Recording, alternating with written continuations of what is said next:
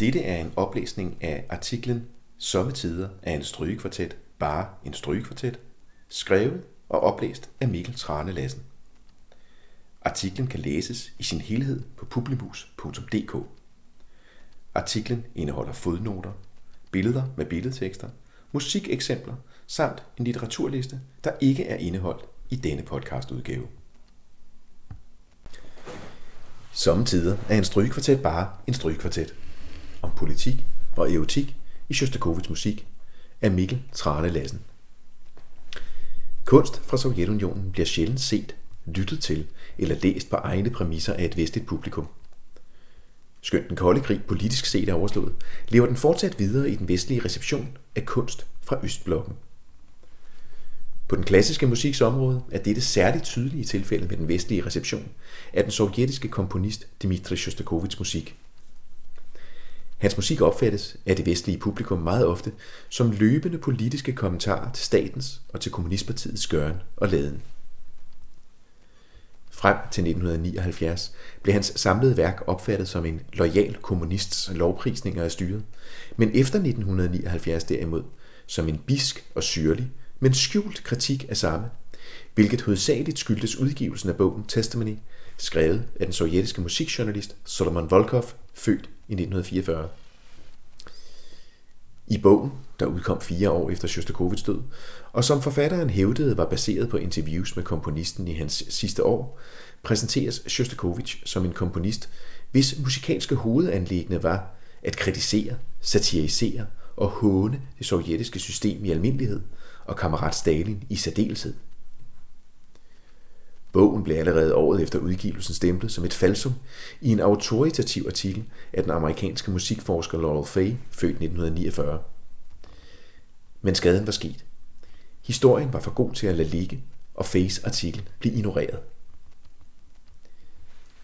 Siden 1979 har den vestlige opfattelse af Shostakovich i meget vid udstrækning været præget af Volkovs forfalskede bog. En række musikforskere og musikjournalister gik efter udgivelsen i gang med et omfattende omfortolkningsarbejde af Shostakovichs samlede værk, der nu blev fortolket som en kritik af det styre, han levede under. Denne retning kalder man i forskningen for revisionisterne, mens den gruppe, der med Laurel Fay i spidsen er kritiske over for denne tolkning, kaldes antirevisionister. Jeg kan af pladshensyn ikke her komme nærmere ind på årsagerne til Volkov-bogens popularitet, eller den forbitrede akademiske diskussion, den medførte, de såkaldte Shostakovich Wars i perioden 1980-2010. Artiklens hovedanlæggende er en kritisk undersøgelse af en række konkrete eksempler på værker af Shostakovich, der ofte opfattes som et redskab for kritik af Stalin, kommunistpartiet eller socialismen i almindelighed. Hvorvidt man opfatter Shostakovich musik som positiv støtte til eller negativ kritik af det styre, han levede og komponerede under, har i sidste ende samme konsekvens, nemlig at man i sin bestræbelse på at få musikken til at betyde noget, forsømmer at lytte efter musikken som værk. Det er min opfattelse og artiklens hovedanlæggende, at Shostakovich kun relativt sjældent anvendte sin musik som en politisk manifestation, og at han, når han gjorde det, var meget tydelig omkring det, ved at navngive værket efter en politisk begivenhed, lad teksten behandle konkrete politiske aktører, eller ved at dedikere værket til en politisk hovedfigur i Sovjetunionens historie. Det er desuden min opfattelse, at når Shostakovich havde et ekstra musikalsk anlæggende i sine værker, så var dette som hovedregel snarere af privat, romantisk og erotisk, end af principiel og politisk karakter. Shostakovich var ikke et udpræget politisk menneske, han udtalte sig sjældent om politik, og havde ingen særskilt interesse i en konflikt med styret, i modsætning til for eksempel forfatteren Alexander Solzhenitsyn. Hans forhold til styret var langt mere konventionelt, end man måske tror. Født som han var i en intellektuelt orienteret familie af det bedre borgerskab i 1906, var hans holdning til begivenhederne i 1917 alt overvejende positiv. Han og familien opfattede revolutionen som en afsættelse af zaren og en afskaffelse af det forældede politiske system, som Rusland led under, snarere end indsættelsen af proletariatets diktatur. Efter alt at dømme fortsatte hans overvejende positive forhold til styret frem til 1936, da han for første gang mødte kritik i forbindelse med operaen Lady Macbeth fra Mansensk. Herefter og frem til 1948 var han mere forsigtig i sit musikalske udtryk. Han kæmpede sig tilbage til partiets gunst, dels på grund af sin femte symfoni fra 1937, der blev opfattet som en svar på den kritik, han havde modtaget året før, samt den syvende symfoni, Leningrad-symfonien 1942, der gjorde ham til Sovjetunionens kulturelle krigshelt og til symbolet på den ubetvingelige sovjetiske modstand imod nazismens svøbe. I 1948 gerådede han atter i konflikt med partiet, og igen havde han selv ingen lod og andel i balladen, der skyldtes en kulturpolitisk offensiv, hvor partiet havde behov for at manifestere sin kontrol over kulturlivet. Shostakovich blev ved den lejlighed taget som gissel, i det han som den mest prominente sovjetkomponist kunne repræsentere hele musiklivet. Atter kæmpede han sig tilbage med en række værker, der hyldede partiet, staten og Stalin, samt ved sin deltagelse i en sovjetisk charmeoffensiv i USA. Herefter fulgte en næsten 10 år lang periode, der i alt væsentligt var præget af en vis varme mellem parti og komponist, særligt efter Stalins død i 1953. Den tredje konflikt med partiet var udtænkt af Kommunistpartiets nye leder, Nikita Khrushchev, der tilbød Shostakovich formandsposten i Ruslands komponistforbund. Det var en post, man ikke kunne afvise, og som samtidig fordrede medlemskab af Kommunistpartiet, som Shostakovich hermed blev tvunget til at melde sig ind i. Herefter kølnedes forholdet mellem partiet og Shostakovich en smule, og med sin 13. symfoni 1962 bragte han sig for første gang bevidst i opposition til partiet. Efter Leonid Brezhnevs overtagelse af magten i 1964 blev partiets interesse for Shostakovichs musik mindre, og men den aldrig forsvandt. Men hen imod slutningen af sit liv lød han sig, måske af udmattelse, måske af tankeløshed, atter spænde for partiets vogn, da han i 1973, måske underskrev en af partiet tilrettelagt smedekampagne imod atomfysikeren og kritikeren Andrei Sakharov, en dumhed eller fejhed, som han måtte betale for med tabet af den unge generations respekt og sine venners vantro forbløffelse. Styret hyldede ham som en trofast statsmand ved hans død i 1975 og valgte, naturligt nok, at fokusere på perioder, hvor parti og komponist havde været i mest harmonisk samklang. Musik med undertekster Ved en koncert i 2019, hvor Shostakovichs cellosonate opus 40 blev opført, blev værkets historiske kontekst indledningsvis kort opridset for publikum cellisten. Det var tænkt som hjælp til de forudsætningsløse, jeg vidste, men også som en hjælp til at sikre, at værket blev hørt og opfattet på den rigtige måde. Sonaten var, fortalte cellisten, skrevet i 1934, kort tid efter uropførelsen af Shostakovichs opera Lady Macbeth fra Matsensk. Stalin, fortsatte præsentationen, havde været tilskuer til denne begivenhed og havde personligt dagen efter skrevet et sønderlemmende indlæg i Kommunistpartiets avis Pravda, hvilket havde bragt komponisten ganske fra koncepterne. I denne periode levede Shostakovich, måtte vi forstå, derfor i sveddrøbende angst for at blive hentet af det sovjetiske sikkerhedspoliti, NKVD, og havde allerede pakket tasken, som stod under sengen. Sonaten, som vi skulle høre, var et kunstnerisk udtryk for denne angst. Som cellisten sagde, sonaten formeligt drøber af knugende uro. Celloen skriger i visse passager. Det er eksistentiel redsel omformet til musik. Ovenstående er typisk for forståelsen af Shostakovich i Vesten. Ønsket om at få Shostakovichs musik til at passe ind i et overordnet narrativ, hvor konflikten med staten og partiet dominerer, er så stærk, at man forsøger de mest elementære musikhistoriske principper. Stalin så ikke operaen ved uropførelsen, men først i 1936, og avisartiklen, der ændrede Shostakovichs karriere, lå endnu godt to år ude i fremtiden, da sonaten blev komponeret, og artiklen var for øvrigt ikke skrevet af Stalin.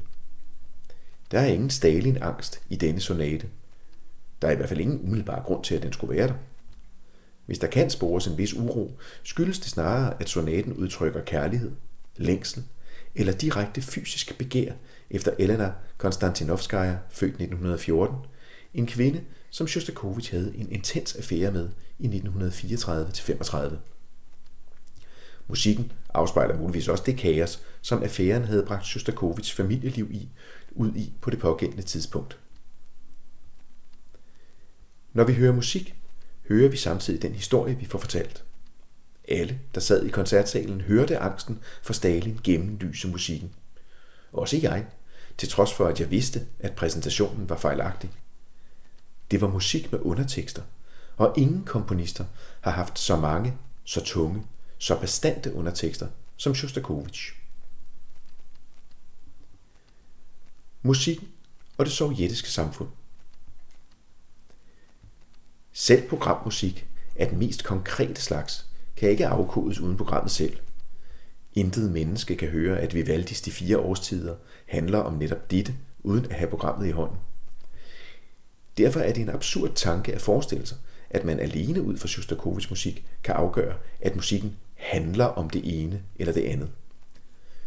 Det har været en yndet sport i varierende grad i forskellige kredse at forsøge at pådute Shostakovich en politisk aktivisme og symbolisme i musikken, som der selv med den mest nidkære hermeneutik efter min opfattelse ikke er belæg for. Shostakovich var, hvad mange synes at glemme, først og fremmest en af verdens førende komponister. Ikke hverken politiker eller dissident. Han skrev musik for musikkens skyld, ikke for løbende at kommentere på Sovjetunionens inden- og udenrigspolitik. At tro, at dette var hans primære formål, er en misforståelse, som paradoxalt nok forklejner komponisten, snarere end at gøre ham større. Diskussionen om Shostakovichs forhold til staten, kommunistpartiet og ideologien er så uklar, at det er nødvendigt at skabe et overblik over, hvad vi egentlig taler om. Kommentatorer, der hævder, at analyser, som tillægger Shostakovich værker et politisk program, er uden substans, mødes ofte af hovedrysten og modspørgsmålet. Vil du da hævde, at det slet ikke betød noget for musikken, at Shostakovich boede i Sovjet? Naturligvis gjorde det det. Men begreberne blandes ofte sammen, så jeg vil forsøge at flette dem lidt fra hinanden i det nedenstående. Der er, groft sagt, fire måder, hvorpå man kan anskue forholdet mellem musik og politik i Sovjetunionen. 1. Musikken kan afspejle sin samtid på forskellige måder, som lydtæppe eller ubevidst refleksion. 2. Musikken kan kommentere direkte på den aktuelle politiske situation, positivt eller negativt. 3.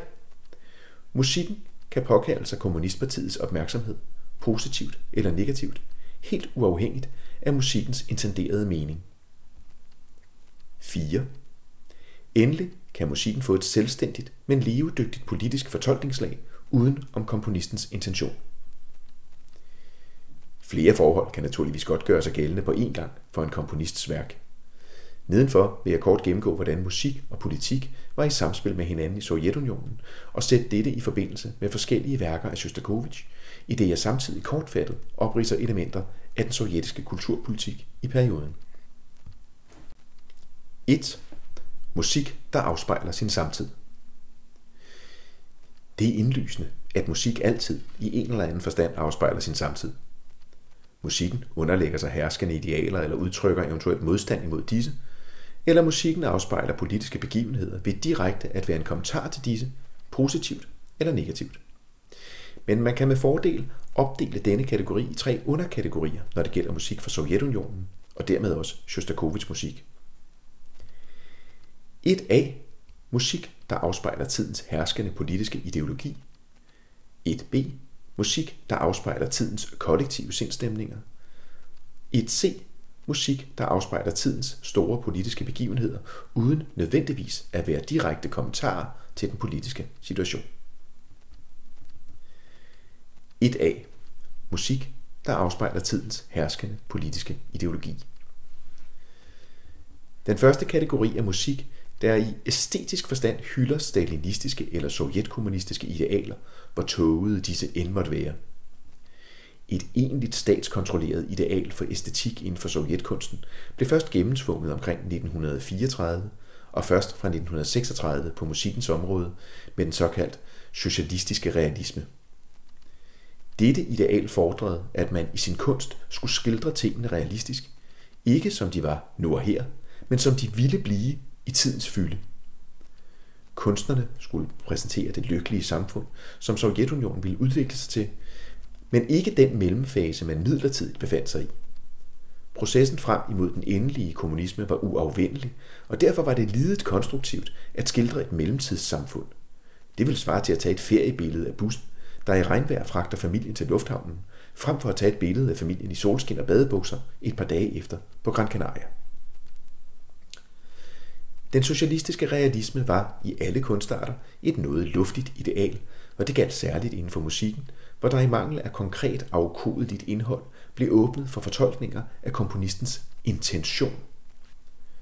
Shostakovich selv valgte forsigtighedsprincippet og ombyttede i 1938 første og sidste sats i sin første strygekvartet, så den sluttede mere optimistisk.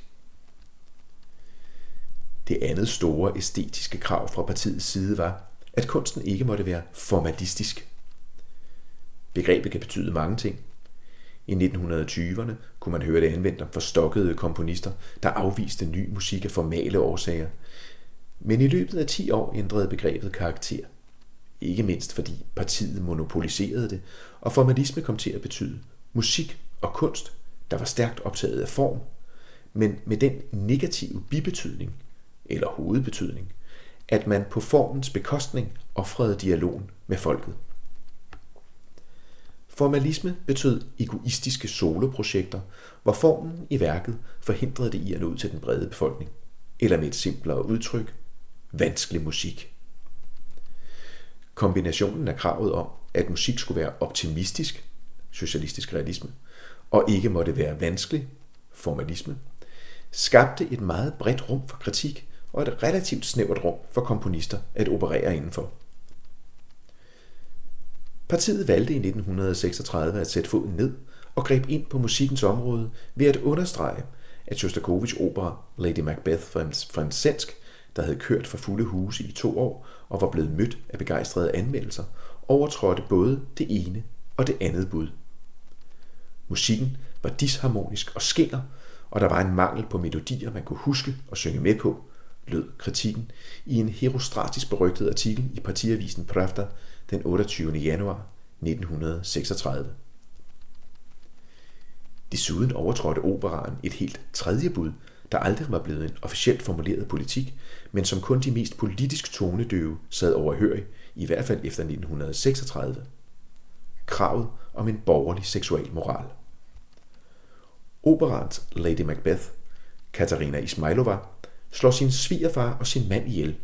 Ifølge en tolkning, fordi hun har fået en elsker, ifølge en anden og mere edrolig, fordi manden mishandler hende, og svigerfaren forsøger at voldtage hende, og fordi hun bor i et miljø uden udveje til selvstændighed eller frigørelse for en kvinde.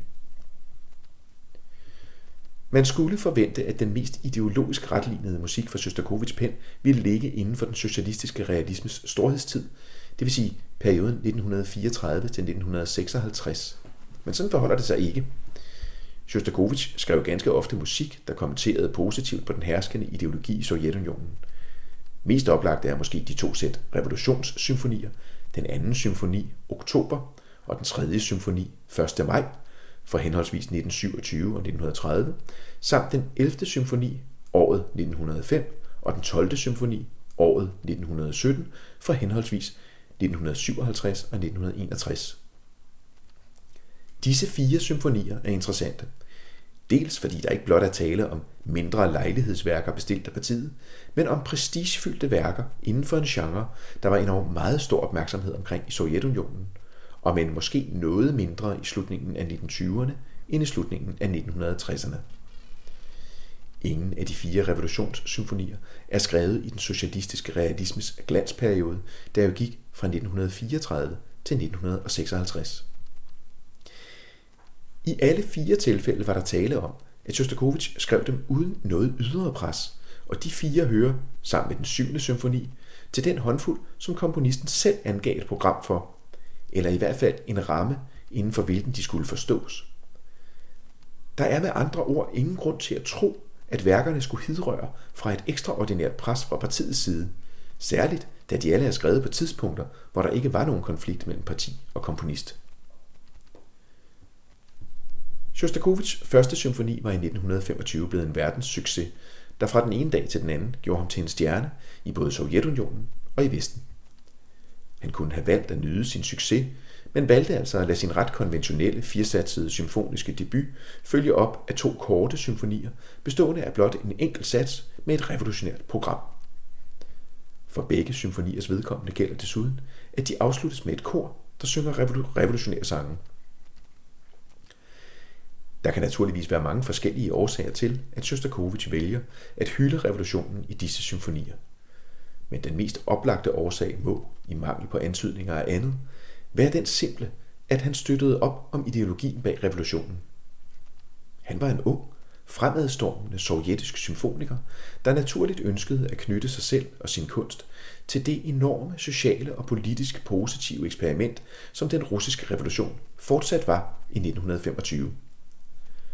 Vokset op som han var i en liberal familie, der var modstander af zarens forældede feudale standssamfund, var de nye vinde med ind i Rusland hidtil uhørt frihed inden for kunsten, både befriende og tillokkende for en intellektuel nysgerrig kunstner i 1920'ernes Sovjet, selvom han ikke altid var lige begejstret for den revolutionære kunststandarder.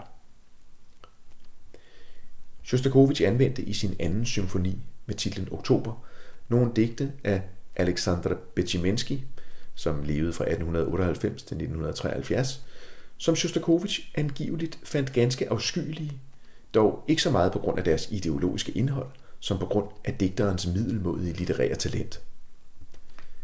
Da Shostakovich så de tekster, han skulle arbejde med, udtrykte han tvivl om, hvorvidt det overhovedet kunne lade sig gøre at sætte dem til musik. Malko skrev senere om symfonien, man må erkende, at Bezimenskis ord var ringe. Shostakovich brød sig ikke om dem. Ja, han fandt dem simpelthen latterlige.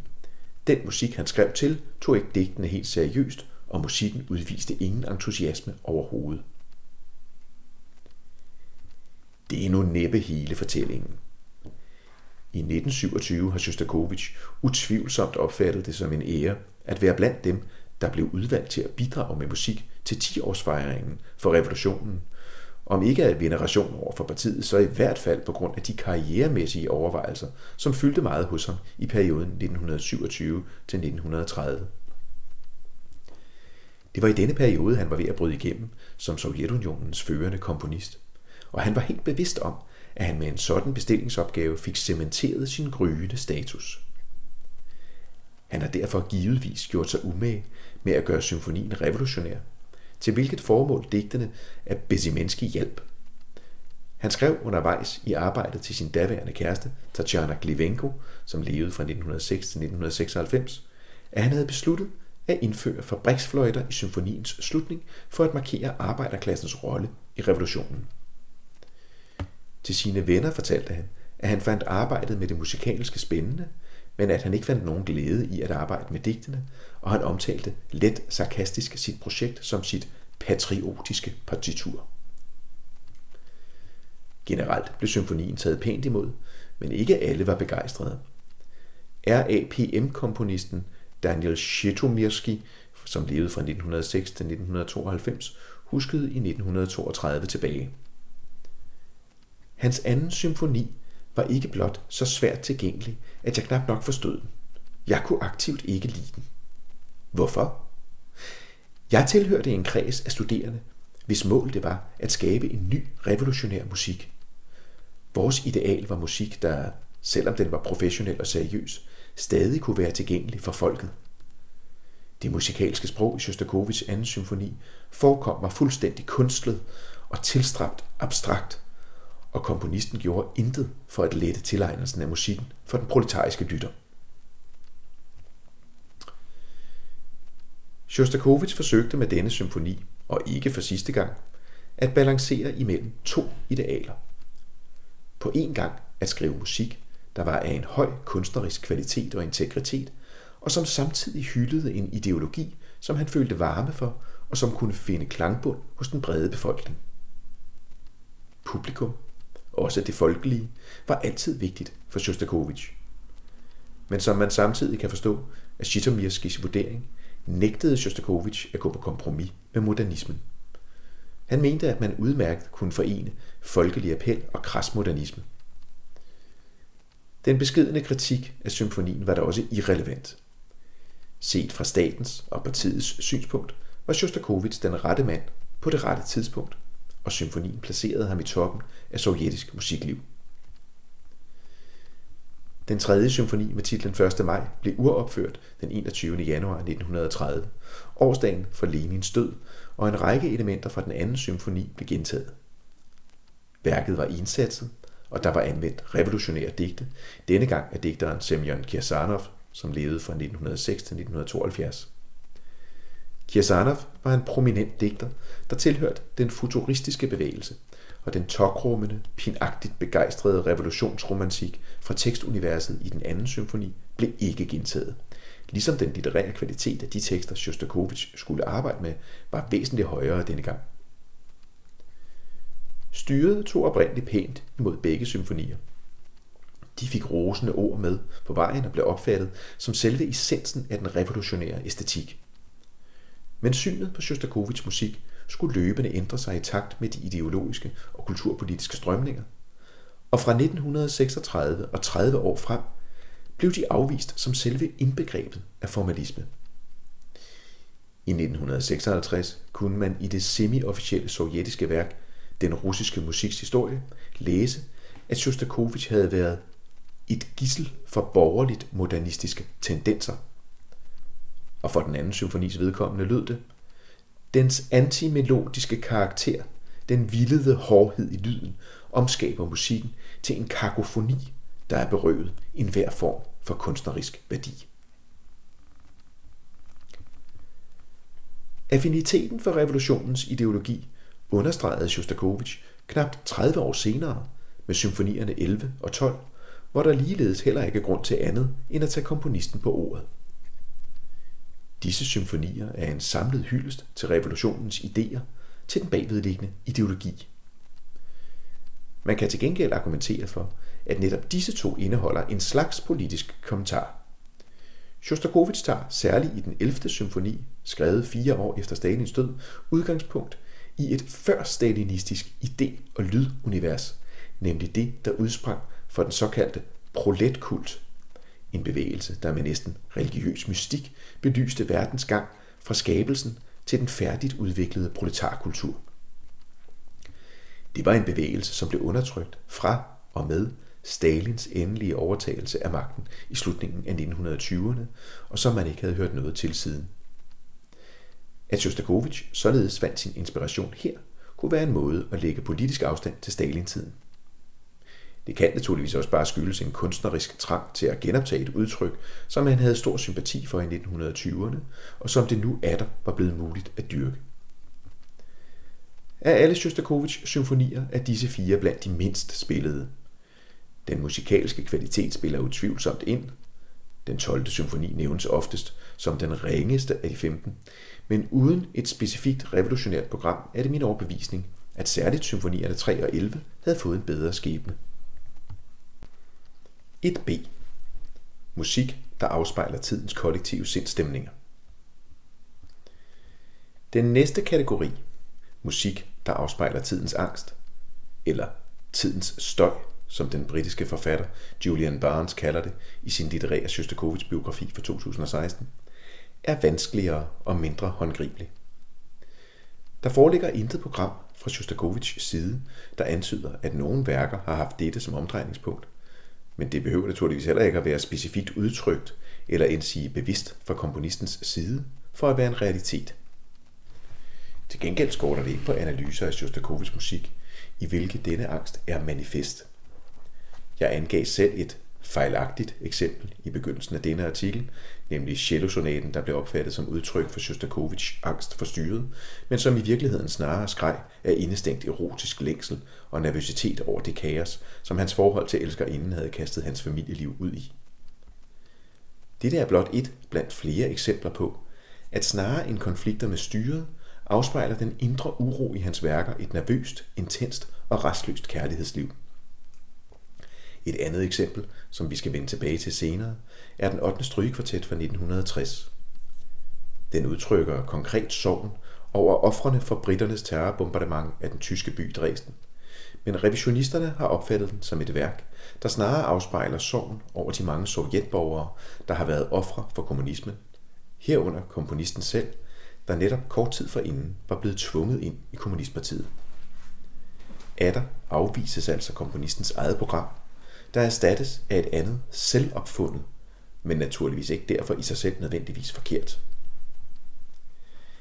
Sammenfattende kan det konstateres, at det er vanskeligt at komme med overbevisende eksempler på, at Shostakovich bevidst har anvendt sin musik til at skildre sovjetborgerens angst eller ulykke.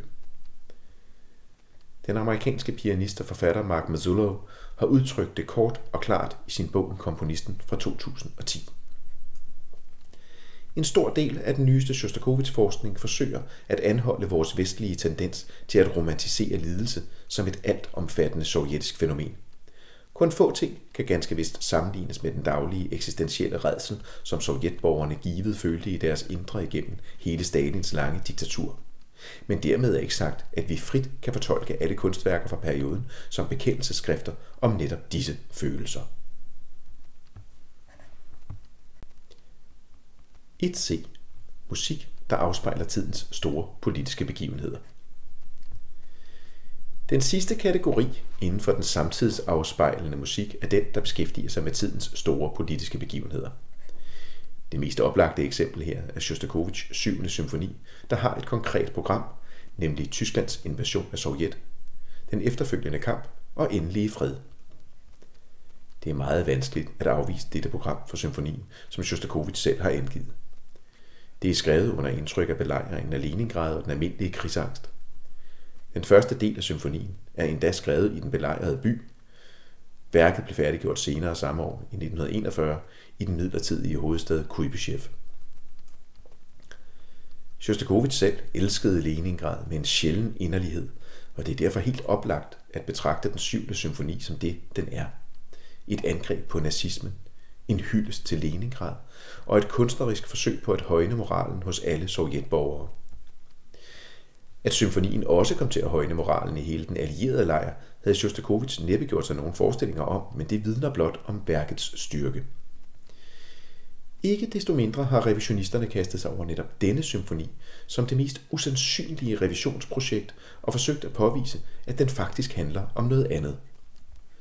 Musikjournalisten Ian MacDonald der levede fra 1948 til 2003, en af de mest ivrige fortalere for tolkningen af Shostakovichs musik som systemkritisk, bruger i sin bog The New Shostakovich 14 sider på at bevise, at symfonien faktisk handler om modstanden, ikke mod Hitler, men imod Stalin. Retfærdigvis skal det siges, at analysen understøttes af en passage i Volkovs forfalskede Shostakovich memoir, hvor Shostakovich understreger, at symfonien handler om Leningrad dog ikke det Leningrad, som Hitler belejrede, men det Leningrad, som Stalin ødelagde. Siden det allerede er konstateret, at Volkovs bog er en konstrueret forfalskning, kan dette dog ikke alene anvendes som bevis, men blot anspor til at fremføre en teori.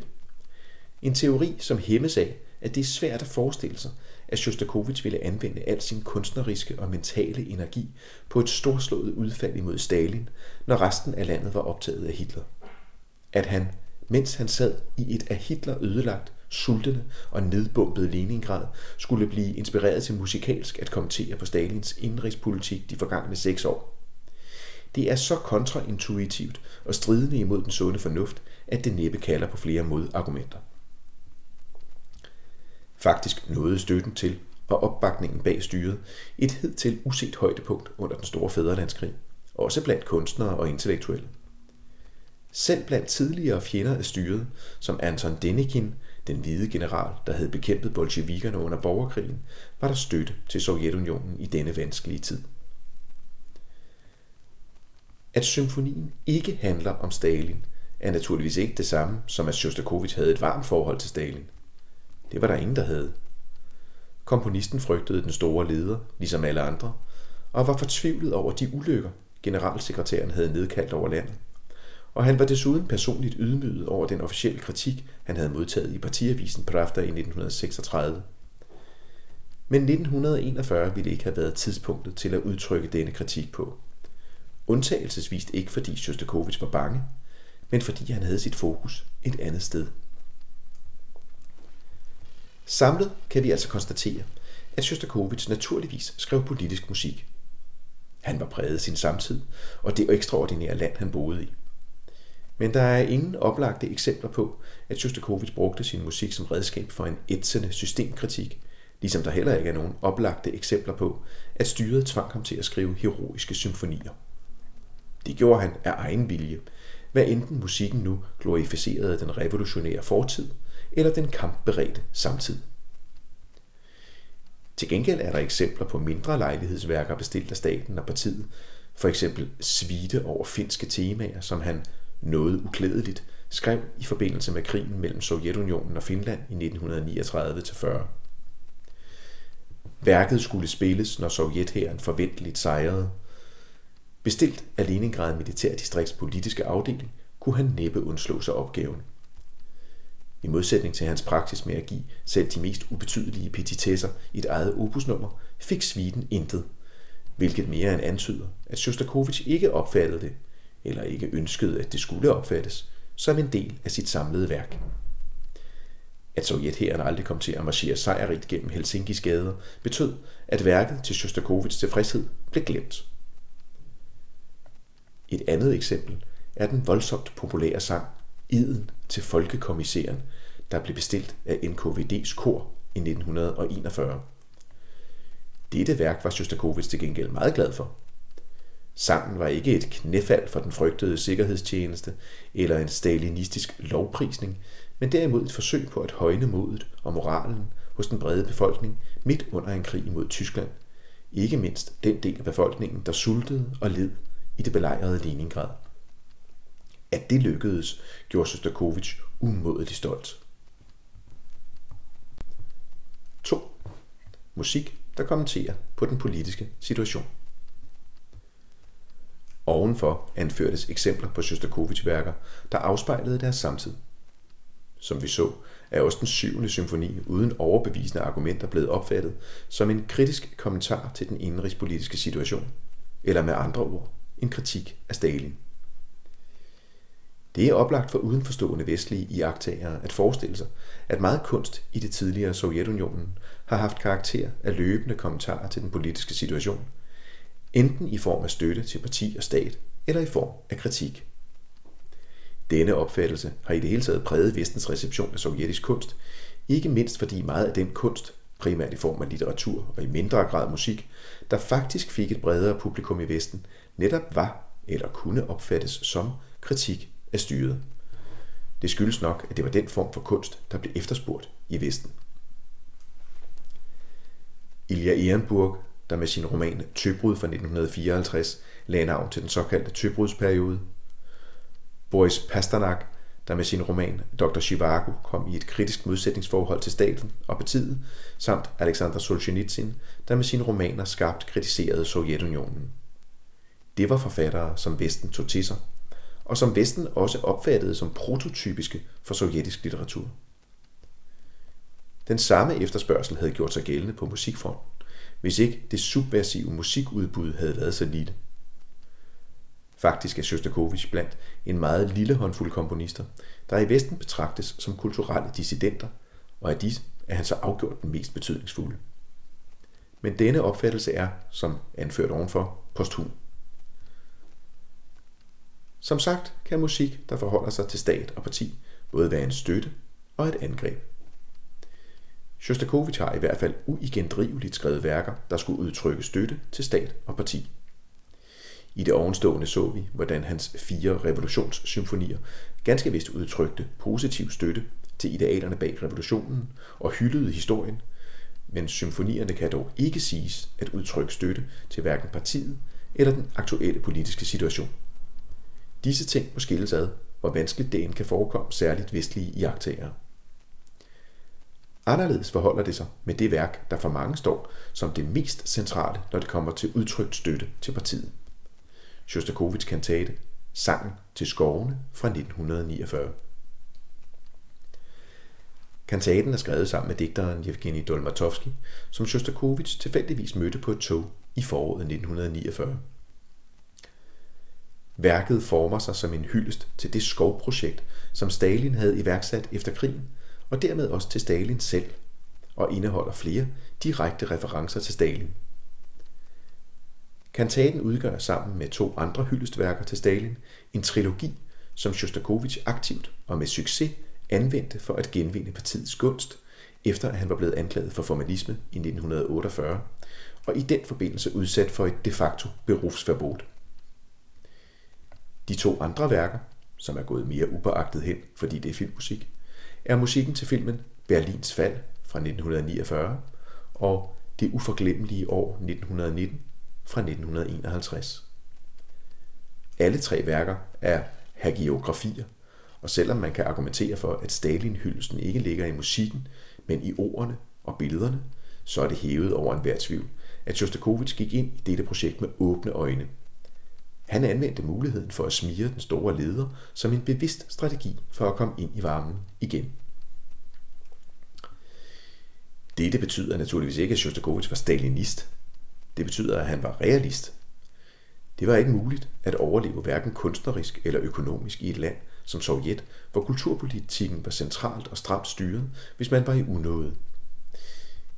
Kølvandet på formalisme-debatten i 1948 blev det i praksis forbudt at spille Shostakovich musik, og hans indtægter tørrede meget hurtigt ud.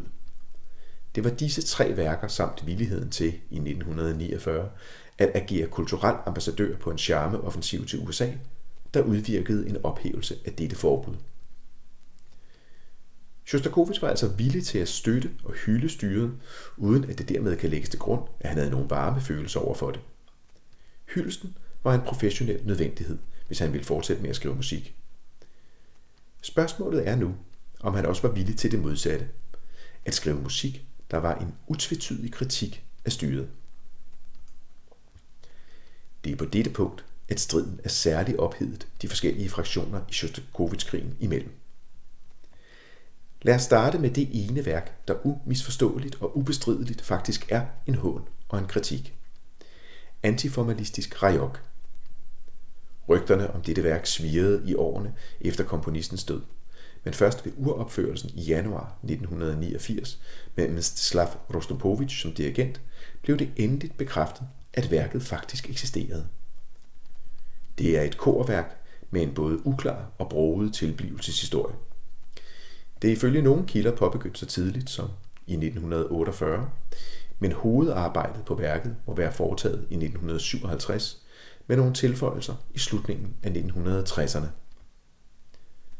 Rajok er en satirisk kantate, der tager udgangspunkt i den ulideligt kedelige anden unionskongres for sovjetkomponister i 1957, hvor Kommunistpartiets udsending, Centralkomiteens sekretær Dmitri Shepilov, i sin tale af vandvare lod sin uvidenhed om konferencens emne og sit generelt mangelfulde dannelsesniveau skinne igennem ved at udtale navnet på komponisten Nikolaj Rimsky-Korsakov forkert, nemlig med tryk på næst sidste stavelse Rimsky-Korsakov.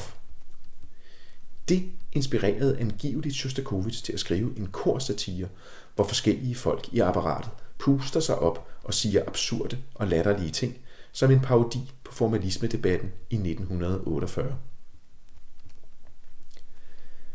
Jeg hører til dem, der anser det for tvivlsomt, at Shostakovich skulle have påbegyndt værket i 1948 i det ekstremt politiserede klima, hvor han efter formalismekampagnen kæmpede for sit kunstneriske liv, også på bekostning af sin kunstneriske integritet. Det ville kræve nerver af stål og en udtalt foragt for realiteterne – og ingen af delene kendetegnede Shostakovich, at påbegynde et værk af denne karakter på dette tidspunkt. Som litteraturkritikeren Abraham Gosenput meget præcist har udtrykt det, så laver man ikke satire over sine bødler i guillotinens skygge.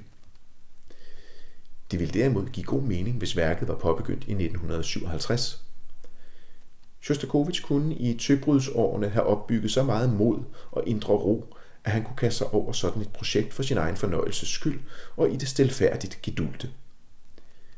Eftersom værket centrerer sig om begivenheder på kongressen i 1957, er det under alle omstændigheder rimeligt at antage, at selvom værket skulle have taget sin begyndelse i 1948, så har det på det tidspunkt haft en anden karakter og et andet indhold. Tybrudsperioden betød faktisk, at Shostakovich i begyndelsen af 1960'erne alvorligt overvejede at søge om tilladelse til at udgive værket. I Sovjetunionen skulle alle nye værker igennem en godkendelsesproces, før de kunne offentliggøres. Det samme var for øvrigt tilfældet med sceneværker i Storbritannien, langt op i det 20. århundrede. Men partiets reaktion på hans 13. symfoni, Babijar, i 1962, fik ham til at trække følehornene til sig. Antiformalistisk rajok har været anvendt som eksempel på og bevis for, at Shostakovich faktisk var en skjult systemkritiker. Argumentet forekommer mig dog en smule søgt. Der var intet skjult i den satire, som Rajok præsenterede, og den var heller ikke elegant. Det var en kontant og grovkornet hån. Er Shostakovich virkelig begyndt på værket i 1948, så har det formodentlig haft mentalhygiejnisk karakter. Men det værk, som det udviklede sig til i 1957, skal snarere ses inden for samme kontekst som de ovenfor nævnte romanværker fra tøbrudsperioden af Pasternak og Ehrenburg samt Solzhenitsyns En dag i Ivan Denisovits liv, der skildrer livet i en af Sovjetunionens mange gulaglejre, altså som et værk, der fra nutiden, tøbrudsperioden, med partiets velsignelse ser tilbage på fortiden, tiden under Stalin, og åbent kritiserer denne fortid – og ikke som en skjult kritik af nutiden. At Shostakovich gik med seriøse overvejelser om at få værket godkendt, stemmer heller ikke overens med billedet af Shostakovich som en komponist, der laver skjult, elegant satire, som kun den mest nidkære hermeneutiske analyse kan afdække. Således er Rajok efter min opfattelse en undtagelse i Shostakovichs virke. Et lille, humoristisk lejlighedsprojekt, som måske kunne have været udgivet, hvis tøbruddet var fortsat, og som med sin humor kan ligne et andet, noget mindre værk, det selvironisk betitlede soloklaverværk, forord til den samlede udgave af mine værker og en kort refleksion i relation til dette forord fra 1966, der med sin udstrækning på blot to minutter er overstået, før man får læst sig igennem titlen. Lad os i stedet tage fat på et af de værker, som revisionismelejren har udpeget som særligt præget af systemkritik og sarkasme. Shostakovich 5. symfoni. Shostakovich valgte i 1936 at trække sin fjerde symfoni tilbage på dagen for uropførelsen, efter at være blevet overbevist af både fjender og venner om, at symfonien ikke var det svar, som partiet forventede efter kritikken af operaen Lady Macbeth. Han komponerede i stedet efterfølgeren, der fik undertitlen En sovjetkunstners svar på berettiget kritik. Shostakovich var, i modsætning til hvad de fleste dengang troede, ikke ophavsmand til denne undertitel. Den kom fra en avisartikel om symfonien, skrevet af en partifunktionær, men trygt i Shostakovichs navn. Dette var gængs praksis, og Shostakovich stod ikke i en position i 1936, hvor han ville have kunnet protestere over artiklen, og det havde han for øvrigt heller ingen grund til. Titlen betrygt under programmet til uropførelsen i Moskva, og Shostakovich holdt klogeligt liv i forestillingen om, at han selv havde angivet denne titel for symfonien. Værket tjente trods alt primært til at genvinde partiets gunst, så en protest havde været uden formål. Både parti og komponist vidste således godt, at undertitlen med den ydmygelse, der lå heri, ikke kom fra komponisten selv – men partiet kunne sole sig i omverdenens opfattelse af, at komponisten havde underkastet sig, og komponisten kunne varme sig ved sin viden om, at nok havde han overgivet sig til partiet og trukket en symfoni tilbage for at præsentere en anden, mere partifæge, men ydmyget sig totalt havde han dog ikke. Dette bizarre dobbeltspil kunne begge parter være tilfredse med.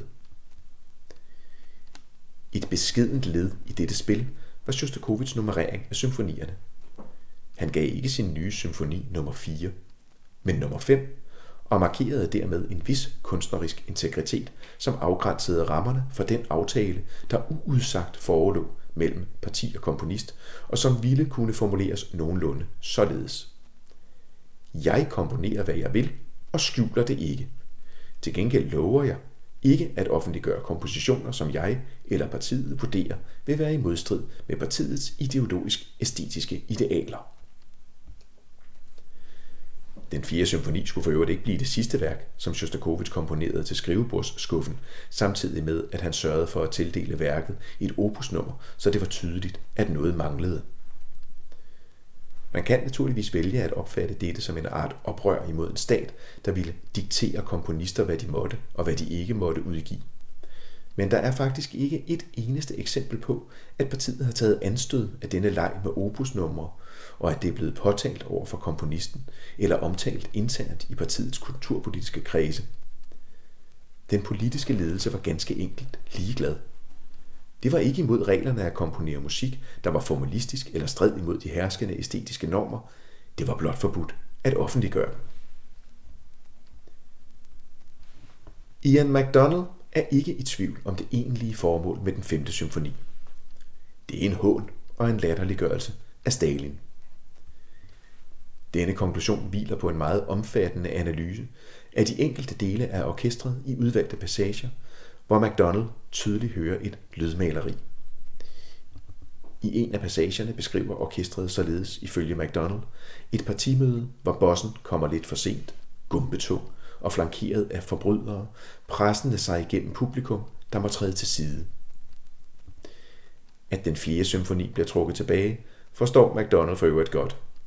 I første sats hører man nemlig tydeligt, mener den britiske forfatter, hvordan en flok NKVD-mænd ankommer til en lejlighed i nattens mulm og mørke, hvorefter de tramper støjende op ad trapperne i en beboelsesejendom.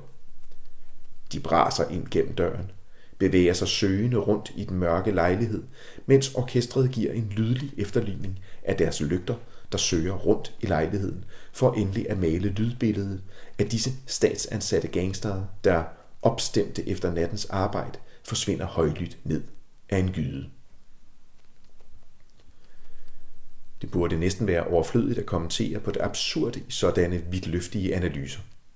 Bevares. Når et orkesterværk kommer med et færdigt program fra komponistens side, så kan det, med partituret i hånden, være en sjov sport at forsøge at finde de pågældende steder. Men at læse disse dramatiske begivenheder ud af symfonierne 4 og 5, ganske uden eksterne antydninger om programmet, det er, selv hvis det var sandsynligt, at symfonierne forsøgte at beskrive disse scenarier, et ganske hovedløst projekt. Selv afskyede Shostakovich den slags konkrete og banale læsninger, hvilket han gav udtryk for i Komponistforbundets avis Sovetskaya Muzika i 1935. Når en kritiker skriver, at i den eller den symfoni er de sovjetiske embedsmænd repræsenteret af obo og klarinet, mens messingblæserne er den røde her, så får jeg lyst til at skrige. Er der engang, må man påpege, det helt igennem kontraintuitive i, at Shostakovich skulle have lavet en symfoni, den femte, som hele hans karriere afhang af, og som var skrevet for at tilfredsstille partiet, gennemsyrer af hånlige vrængende portrætter af Stalin på en så overtydelig måde, at selv en idiot ville kunne høre det, som MacDonald har skrevet. Det er at tillægge Shostakovich langt større mod og dødsforagt og væsentligt mindre intelligens og overlevelsesevne, end der er basis for. Partiet tog nådigt imod den 5. symfoni. Den adskilte sig måske ikke dramatisk i musikalsk forstand fra den aflyste 4. symfoni, men dens intention var en anden, hvilket var vigtigere. Faktisk havde symfonien, ligesom den fjerde, ikke helt det optimistisk begejstrede præg, som den socialistiske realisme fordrede, men partiet var villigt til at gå på kompromis og at møde Shostakovich på halvvejen. I en officielt sanktioneret anmeldelse blev symfonien beskrevet som en optimistisk tragedie. Således kunne man forsvare fraværet af jubeloptimisme og få enderne til at mødes. Skal vi endelig i symfonien lede efter ekstra musikalske programmer og hemmelige budskaber, som Shostakovich ofte og med en vis barnlig fornøjelse kodede ind i sin musik, så er der langt mere basis for atter at gå til det erotiske. Den sovjetiske musikforsker Alexander Banditsky har i en analyse vist, at den femte symfoni er præget af motiver fra Bizets opera Carmen. Banditsky har argumenteret for, at det er der er Elena Konstantinovskaya, der også spillede en rolle i cellosonaten, som her er på spil. Hun var i mellemtiden blevet anholdt, løsladt igen og havde bosat sig i Spanien med sin nye mand, den sovjetiske filminstruktør Roman Carmen, hvilket jo gør Carmen-motivet dobbelt eller tredobbelt relevant. Der findes kun få overbevisende eksempler på, at Shostakovich har anvendt instrumental symbolik, det vil sige oboen, der repræsenterer en sovjetisk embedsmand osv., når bortses fra sceneværker, hvor symbolikken er fremhævet af komponisten selv, for eksempel i forklarende kommentarer til de to operaer. Der er derimod flere eksempler på tematisk symbolik, altså anvendelse af temaer, der skal lede tankerne hen på en anden person.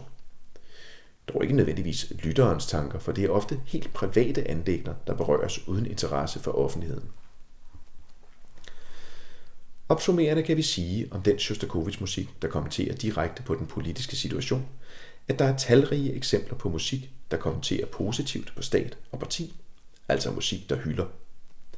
Men der er ingen overbevisende eksempler på musik, der åbenlyst kritiserer eller sarkastisk vrænger af samtidens ledende politikere eller den førte politik, bortset fra antiformalistisk rajok, hvis program ikke var skjult med en hermeneutisk nøgle, tværtimod, men som heller ikke blev offentliggjort i komponistens levetid.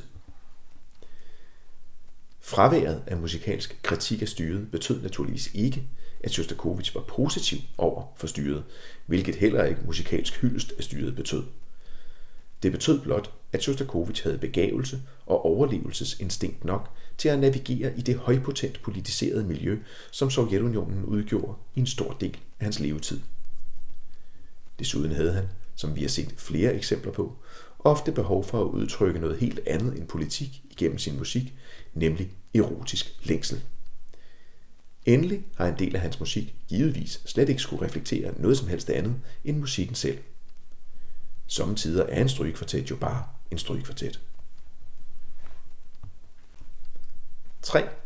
Musik, der påkalder sig statens eller partiets interesse. Den tredje måde, hvorpå musik og politik kan sammenblandes og blev sammenblandet i Sovjet, er ved, at musikken påkalder sig den politiske elites opmærksomhed, i Shostakovichs tilfælde altså Kommunistpartiet. Shostakovichs musik påkaldte sig konstant partiets opmærksomhed, både positivt og negativt gennem hele hans karriere, men mest udtalt i perioden 1936 til 1962. I 1936 pådrog operaen Lady Macbeth så den kritik, der dikterede nye rammer for Shostakovich og Sovjetunionens musik, og i 1962 spillede partiet for sidste gang for alvor med musklerne, da det forgæves forsøgte at forhindre opførelsen af den 13. symfoni Babijar. Yar.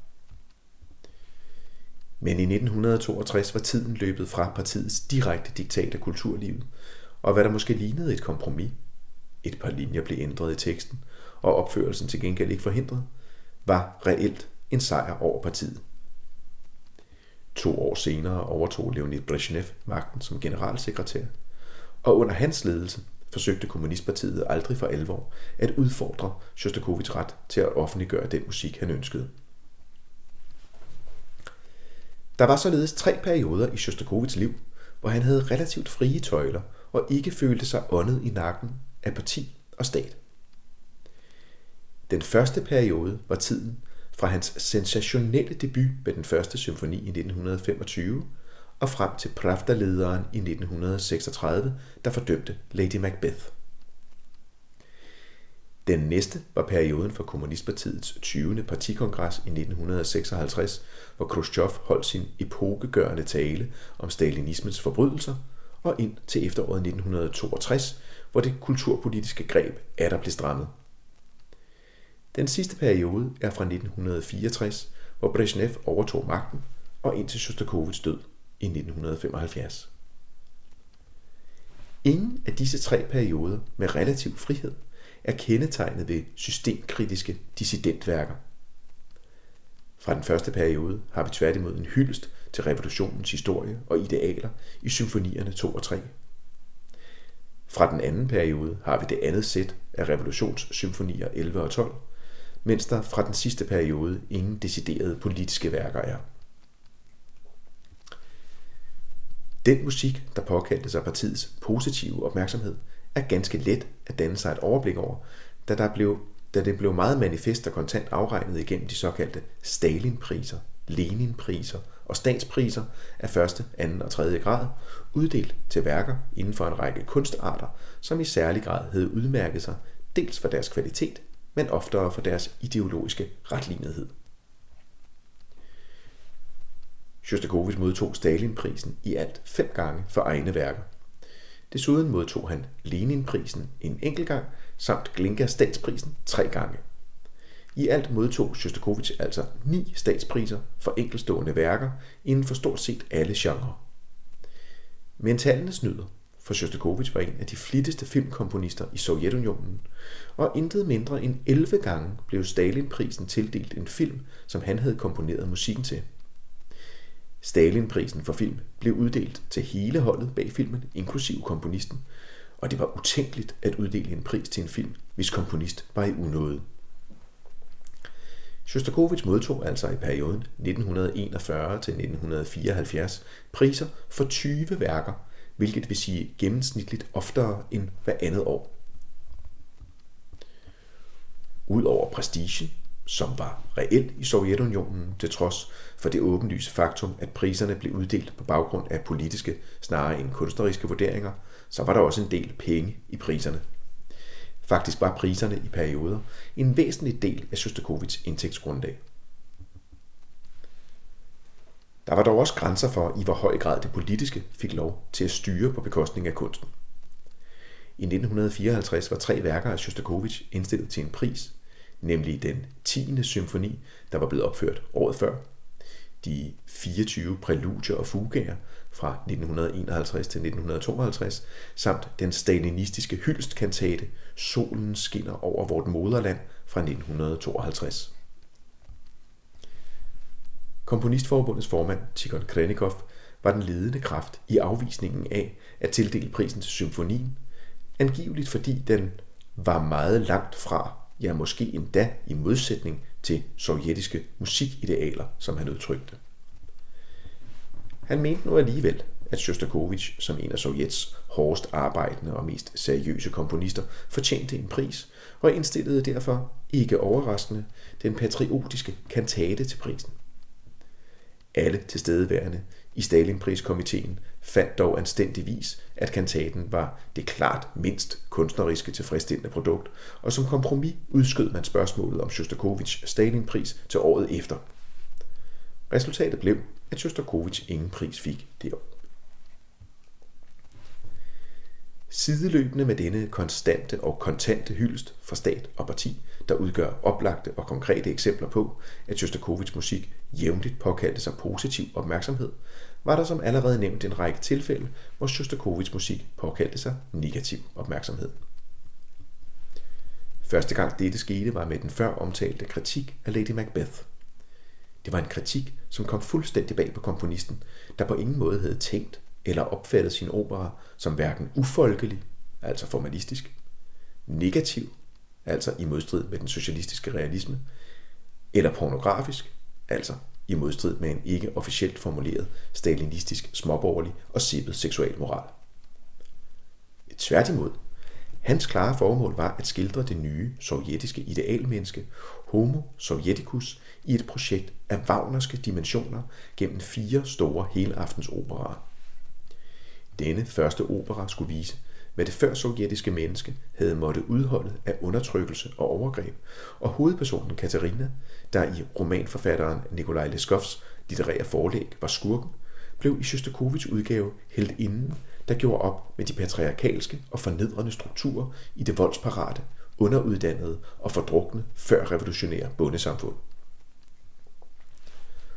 Operaen var således om noget en hyldest til socialismen gennem sin kritik af de før revolutionære strukturer.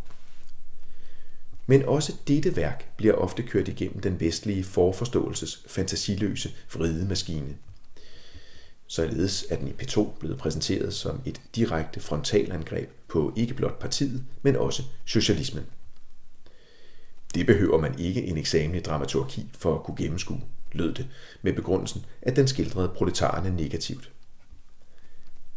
Men det er ikke proletarerne under socialismen, der skildres negativt, men de før revolutionære bønder og mænd som sådan, der skildres negativt.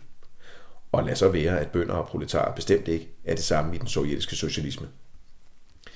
Det er faktisk en feministisk opera med et tragisk og nuanceret kvindeportræt, der glemmer ved fraværet af et eneste sympatisk mandeportræt. Men eksemplet illustrerer i hvor høj grad vi fortsat er villige til på forhånd at forstå et værk af Shostakovich som værende systemkritisk, selv når det som i dette tilfælde faktisk er det modsatte. Det viser også, hvor vigtigt det er at kombinere den hermeneutiske afdækning af teksten med en smule baggrundshistorie og biografiske undersøgelser, medmindre man vil fastholde tekstens autonomi, men i så fald kan man ikke tage Shostakovich til indtægt for sin analyse. I det omfang, at operaen overhovedet i sig selv i samtiden rent faktisk generede nogen i magtens top, meget tyder nemlig på, at det var kulturpolitisk strategi snarere end vrede over indholdet af operaen, der gjorde, at værket blev udvalgt til kritik som kickstart på en generel politisk kampagne. Så har det, der har faldet nogen for brystet, nok været det stærke kvindeportræt samt de stærkt erotiske scener med en malende lydside, der fik en amerikansk kritiker til at opfinde ordet pornofoni for at beskrive den. Shostakovich anede altså ikke på forhånd, ligesom senere med den 4. symfoni, at han havde skrevet et værk, der ville kunne pådrage sig negativ opmærksomhed. Jødisk indhold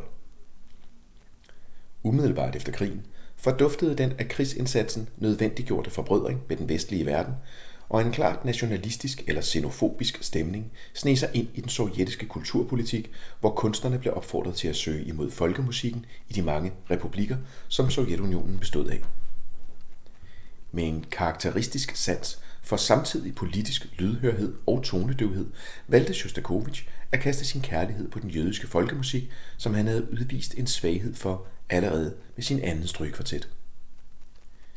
Den officielle tavshed, hvormed kvartetten var blevet modtaget i 1944, burde måske have givet Shostakovich et signal om, at lige netop den jødiske folkemusik var den eneste variant af folkemusik, partiet ikke havde ment.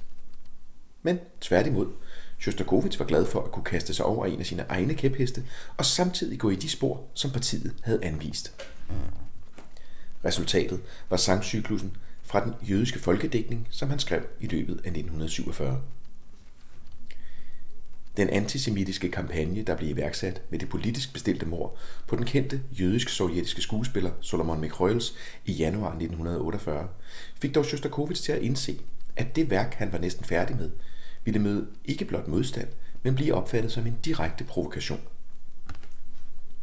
Kampagnen mod de sovjetiske jøder forløb med arrestationer af og skueprocesser imod jødiske forfattere og kunstnere i løbet af 1948-49 og toppede med det såkaldte lægekomplot i 1952. En skueproces baseret på den fantasifulde forestilling, at jødiske læger skulle have stået bag en række dødsfald blandt den politiske elite. Kampagnen æbbede ikke ud, før Stalin døde i 1953. Men såvel den private som den statsligt understøttede antisemitisme fortsatte ufortrødent efter 1953, pisket frem af en negativ italesættelse af det jødiske miljø i aviser og radio.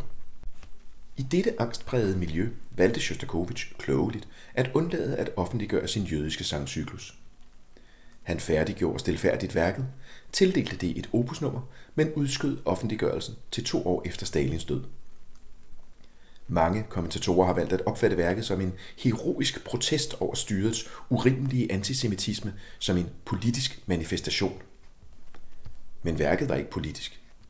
Det var den politiske udvikling, der forvandlede et uskyldigt sangværk med sin udforskning af folkemusikalske rødder til et sprængfarligt projekt.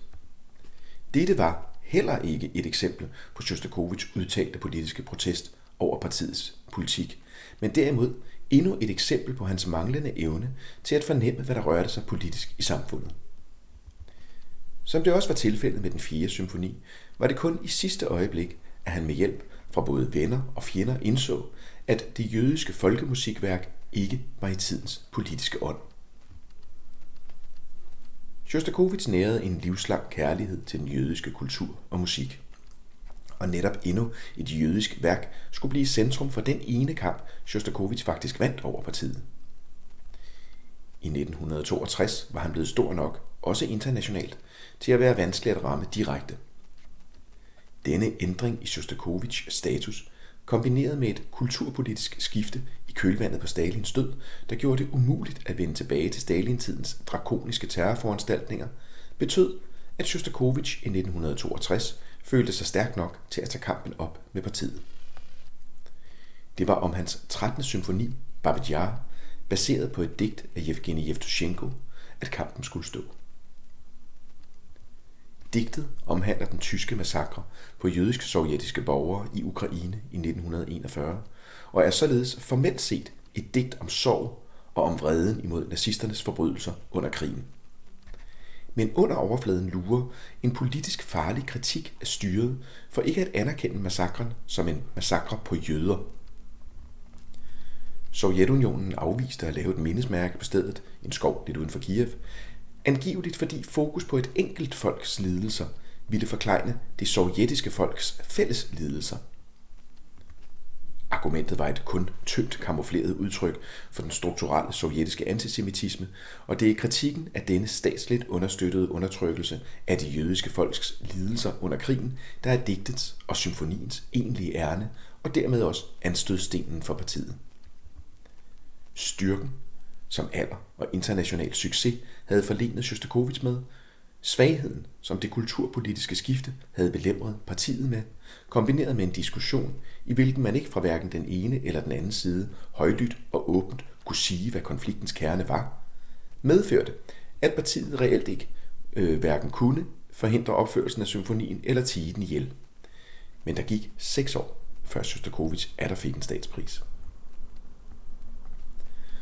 Opsummerende kan det konkluderes omkring den del af Shostakovichs musik, der er blevet politiseret, fordi den har påkaldt sig partiets opmærksomhed i enten negativ eller positiv forstand, at Shostakovich har påkaldt sig mindst lige så meget positiv opmærksomhed som negativ. Hans statspriser kom i en lind strøm og er nogenlunde jævnt fordelt over hele perioden 1941 til 1974. Han fik så mange statspriser, at hans økonomi var delvist baseret på dem, ligesom de mange privilegier, han modtog som højt anset komponist i statens tjeneste, pengegaver, bil, chauffør, datcha, husholderske, stor lejlighed i Moskva osv., langt hen ad vejen forlenede ham med et liv i luksus. Det kun var få for ondt i Sovjetunionen. Bagsiden af medaljen var naturligvis, at disse gaver ikke var valgfri, og at de utvivlsomt bandt komponisten tættere til partiet, end han ønskede. Samtidig skrev han utrolige mængder af musik, der påkaldte sig partiets negative opmærksomhed. Men i langt de fleste tilfælde var der tale om musik, som Shostakovich ikke selv vidste ville møde kritik, og ofte kom det fuldstændig bag på ham.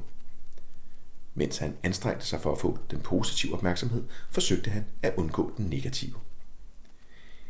Heller ikke inden for denne kategori af musik, der blandes med politik, er der altså basis for at hævde, at Shostakovich videde sit liv og sit kunstneriske virke til systemkritikken. 4. Musik med et politisk fortolkningslag, der lever sit eget liv.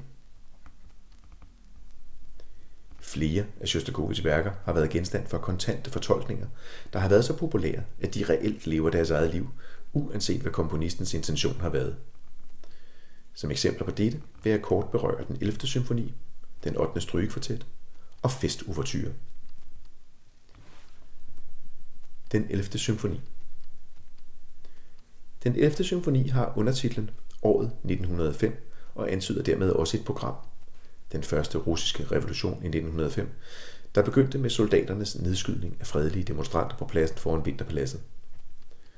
Undervejs i symfonien flettes en mængde temaer ind fra revolutionære sange, som er helt fremmede for et vestligt publikum, men som i hvert fald nogen sovjetborgere vil have genkendt. Programmet synes således klart, men en del af publikum hørte ikke desto mindre noget andet ved uropførelsen i oktober 1957.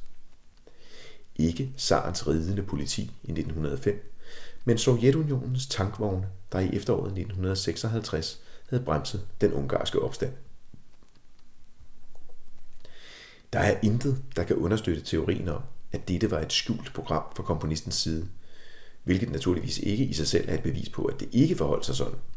Men det er påfaldende, at begivenhederne i Ungarn er underligt fraværende i komponistens omfattende korrespondence på den tid, selvom mange andre i hans omgangskreds talte og skrev om dem. Shostakovich viser sig her, som så ofte før og siden, uengageret i realpolitik. Der er langt flere eksempler på, at han har lavet sig fascinere af de store historiske udviklingslinjer, de brede ideologiske kampe, end af konkrete politiske begivenheder. Desuden er symfonien skrevet på det tidspunkt i Shostakovichs liv, hvor hans forhold til partiet var varmest. Men som musikforskeren Richard Taruskin har bemærket, så er der tilfælde, hvor komponistens intentioner er irrelevante. For dem, der lyttede til symfonien i 1957, så var det Ungarn, det handlede om. For en hel generation var dette en symfoni, der afspejlede urimeligheden i den sovjetiske invasion, og som sidestillede invasionen med den brutale magtdemonstration, som politiet udsatte fredelige demonstranter for i 1905. Den formodentlig fejlagtige opfattelse blandt det sovjetiske publikum, at symfonien omhandlede invasionen i Budapest, gjorde paradoxalt nok Shostakovich ydmygende indmeldelse i partiet tre år senere til et langt større svigt, end det ellers ville have været.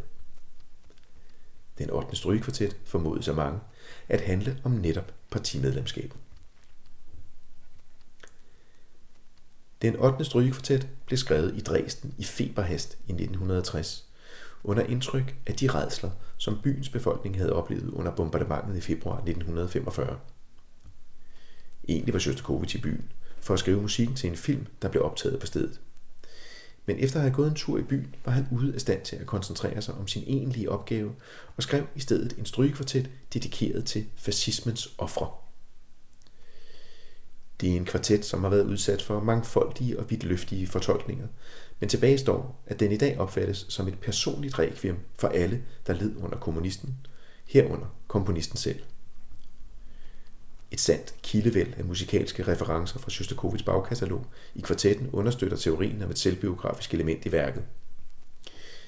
At det er et meget personligt værk, kan der således ikke herske tvivl om, og at værket nok også er skrevet under indtryk af den traumatiske oplevelse, det var at blive tvangsindmeldt i Kommunistpartiet umiddelbart forinden, nemlig i sommeren 1960, synes ligeledes oplagt.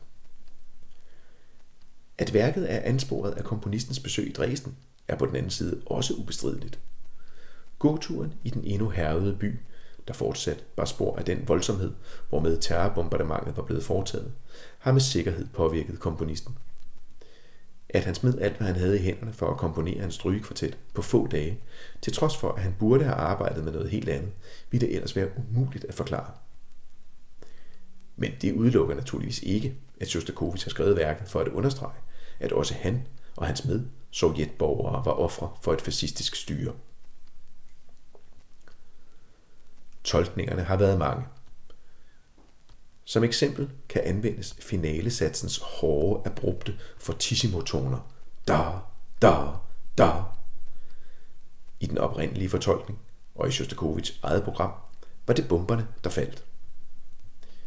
I postkommunismens dage, hvor værket blev omfortolket fra at være til fascismens ofre til at være tilegnet kommunismens ofre, blev det almindeligt at opfatte de tre fortissimo-strøg som banken på døren, hvilket kun KGB-folk gør på den måde til synlædende. Begge læsninger er meget konkrete, lydlige fortolkninger, der er meget svære at forholde sig til. Et værk har altid et fortolkningsvindue mellem lytteren og komponisten. Et hermeneutisk vindue, som musikforskeren Lawrence Kramer har kaldt det, inden for hvilket et spektrum af acceptable fortolkninger er mulige. Vores fortolkning af værket afhænger af, hvad vi ser igennem dette vindue. Shostakovich, antifascisten, eller Shostakovich, antikommunisten, eller begge dele. Men at fortolkningen uden besvær er glædet fra faldende bomber til knor, der banker på en dør, siger under alle omstændigheder noget om vanskeligheden ved konkrete hermeneutiske tolkninger af musik. I den 8. strygekvartet står det hermeneutiske vindue på hvid gab og klapper i en storm af divergerende tolkninger. Hvis vi tager dem fra den ene yderlighed til den anden, så lyder de let stiliseret. Shostakovich mener sit program helt alvorligt, og musikken udtrykker en dybt følt sympati med offrene for den tyske fascisme, hvis voldsideologi i sidste ende medførte de ubegribelige lidelser, som blandt andet Dresden blev ramt af. Længere op på stigen finder vi samme tolkning i en lidt udvidet udgave, hvor Shostakovich opfatter fascisme bredere, nemlig som både den vestlige tysk-italienske variant samt den østlige variant under navnet kommunisme, og at han selv er at tælle blandt offrene, hvilket forklarer de selvbiografiske træk. Det ville være en noget usædvanlig tolkning af fascisme i Sovjetunionen i 1960, og spørgsmålet er, om der overhovedet fandtes et mentalitetshistorisk rum i Sovjet for denne opfattelse.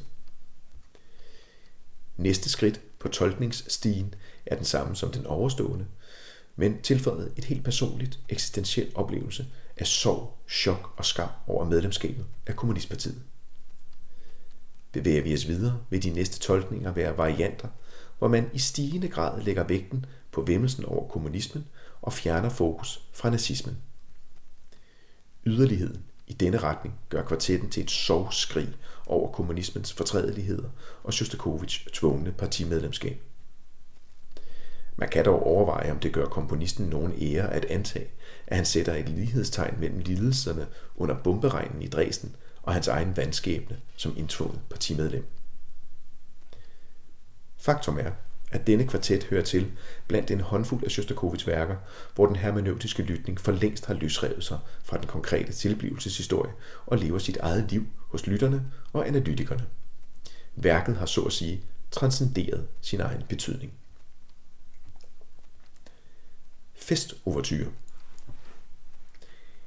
Den energiske lille festovertyre fra 1954 er et værk, som mange iagtagere kritikløst opfatter som et begejstringsudbrud oven på tyrannen Stalins død året før.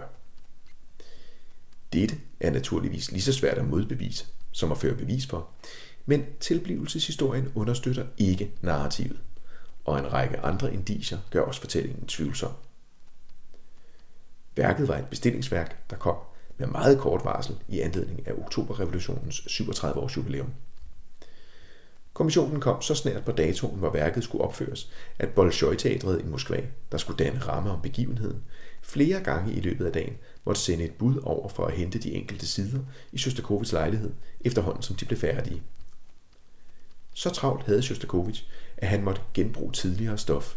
Ikke blot legesyge selvreferencer, som ofte var hans varemærke, men decideret tyvagtigt genbrug, nemlig et af de små klaverstykker fra værket Børnestykker, opus 69, fødselsdag, der var en gave til datteren Galina på hendes 9-års fødselsdag. Det er bemærkelsesværdigt, at vores primære kilde til værkets tilblivelseshistorie er Lev Lebedensky, ophavsmand til utallige tvivlsomme anekdoter om Shostakovich, hvis fællestræk er forsøget på at male et billede af Shostakovich som dissident og antistalinist. Hvis der virkelig havde været noget om historien bag festuvertyr, som et champagneberuset udtryk for festglæde efter Stalins død, er det mere end besønderligt, at det ikke har fundet vej til Lebedinskis erindringer.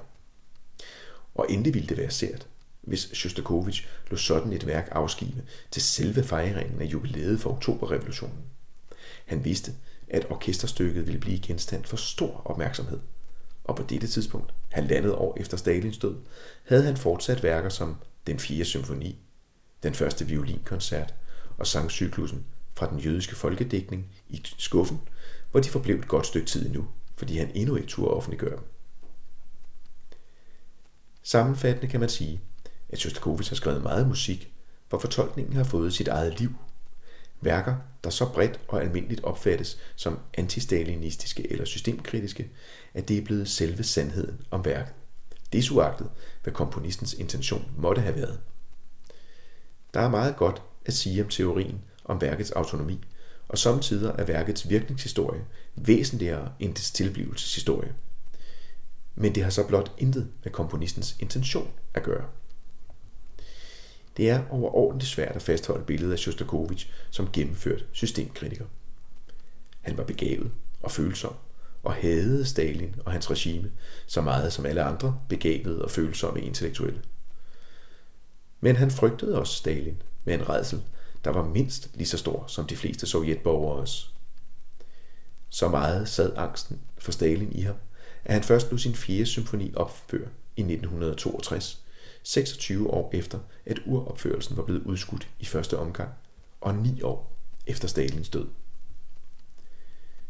Som det ovenstående gerne skulle understrege, så er afvisningen af, at Shostakovich anvendte hele sin kompositoriske styrke i systemkritikkens tjeneste, ikke ens betydende med hævdelsen af, at Sostakovits musik ikke var påvirket af den politiske situation. Shostakovichs eksistens og kunstneriske virke var hele hans liv filtreret uløseligt ind i det politiske og det ideologiske på godt og ondt. Men en meget stor del af tiden forsøgte han blot at få fred til at skrive musik, der betød noget for ham. I den sags tjeneste skrev han Stalin-oratorier som Sangen til skovene, for at få fred til og mulighed for at skrive de værker, som han kunstnerisk brændte for, som for eksempel den 10. symfoni eller den 8. strygekvartet. Shostakovich lavede ikke musik for at behage Stalin. Han forsøgte at behage Stalin for at få lov til at skrive musik. Men Shostakovich var en paradoxal kunstner, og blandt de værker, der betød meget for ham, er faktisk også en del af de politiske værker, som for eksempel symfonierne 11 og 12. Shostakovich var kunstner, ikke politiker. Det har til synligheden været svært for Vesten at acceptere, men han brændte ikke for politik. Han var hverken uinteresseret eller uvidende. Det var blot ikke blandt hans hovedinteresser. Han var fuldt ud vidende om Stalins forbrydelser inden for de rammer, hvor det var muligt at vide noget. Mennesker tæt på ham blev deporteret og henrettet. Og i den situation kræver vores moralske kompas kunstnerisk integritet og politisk handling fra en af verdens største symfonikere. Forståeligt nok måske. Men det var ikke en rolle, som Shostakovich var villig til at påtage sig. Til venneparet Galina Vishnevskaya og Mstislav Rostopovich skrev han i begyndelsen af 1970'erne som svar på endnu et brev, hvor parret havde hisset sig op over de politiske vilkår i Sovjetunionen. Spil ikke jeres kræfter. Arbejd. Leg. I lever her i dette land, og I må se tingene, som de virkelig er. Skab ikke illusioner for jer selv. Der er intet andet liv. Hvordan kunne der være det? Vær taknemmelige for, at I fortsat får lov til at trække vejret. Det prominente ægtepar, der var Sovjetunionens henholdsvis mest berømte sopran og mest berømte cellist, kunne dog ikke, som Shostakovich foreslog, blot lade sig nøje med glæden over at få lov til at trække vejret.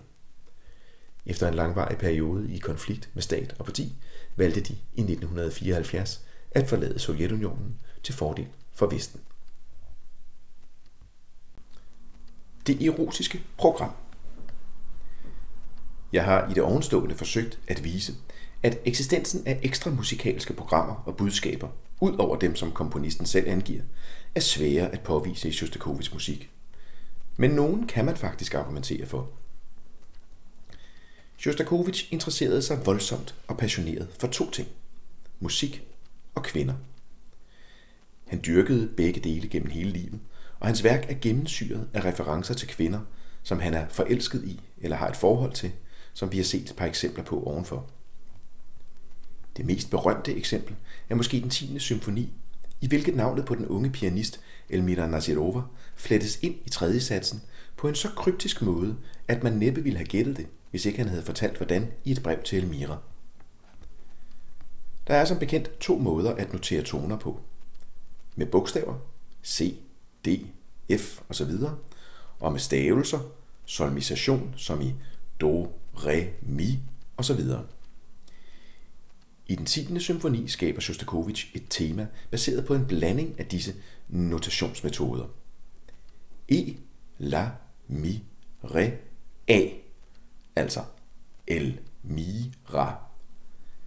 Dette er notationsmystik, der er en bak værdig. Ind i dette motiv, der gentages intet mindre end 12 gange i tredje satsen, indflettes et velkendt motiv, nemlig D, S, C, H, komponistens egne initialer, hvis navnet transkriberes til tysk.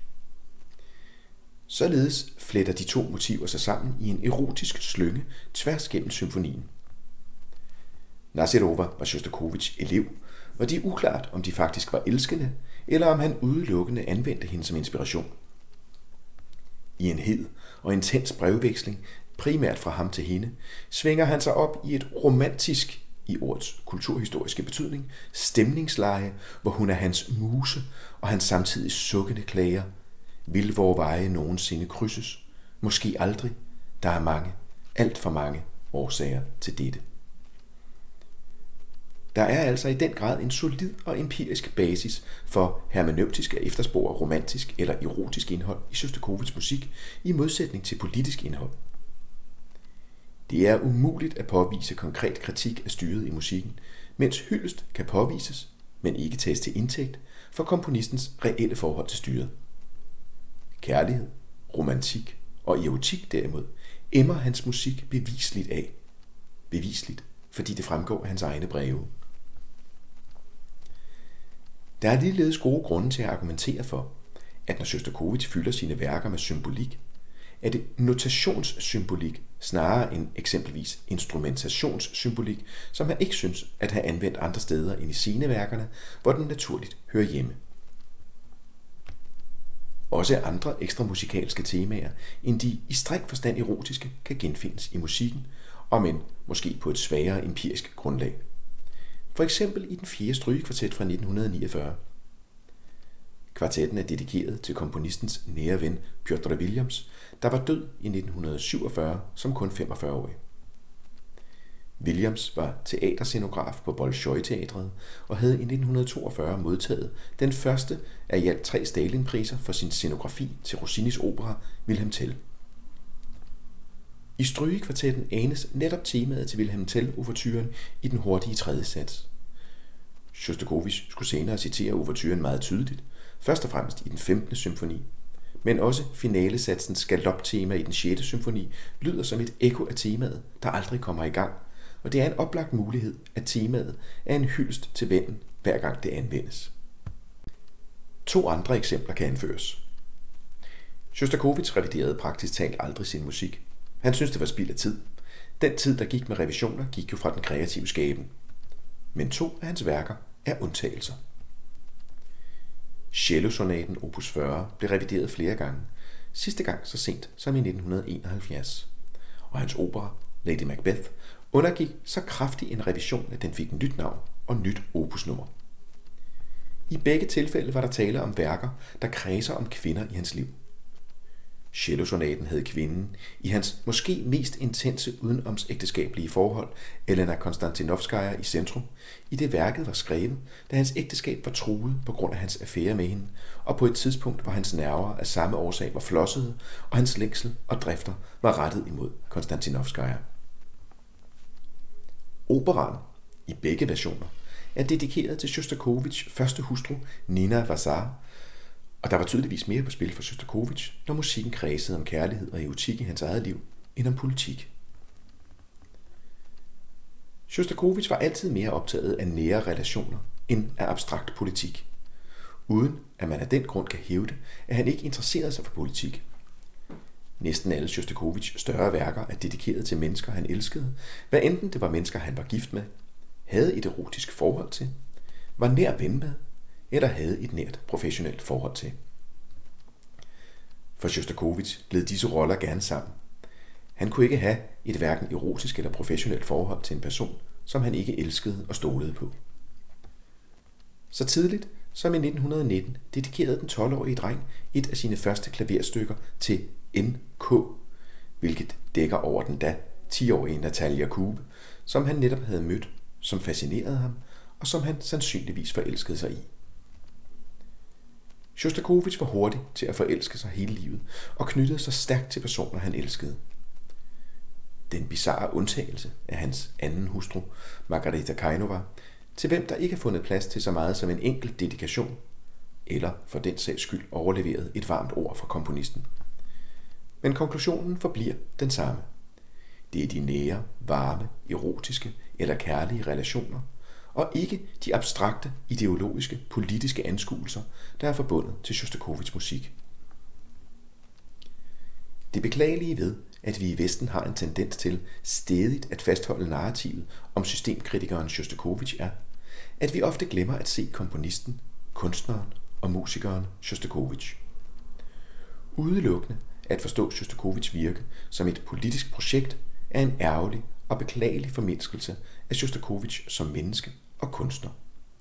Han var langt mere kompleks end dette.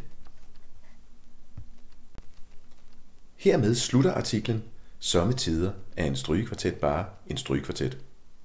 Husk, at du på publimus.dk kan finde artiklen i en opsætning med både fodnoter, billeder med billedtekster, musikeksempler og litteraturliste.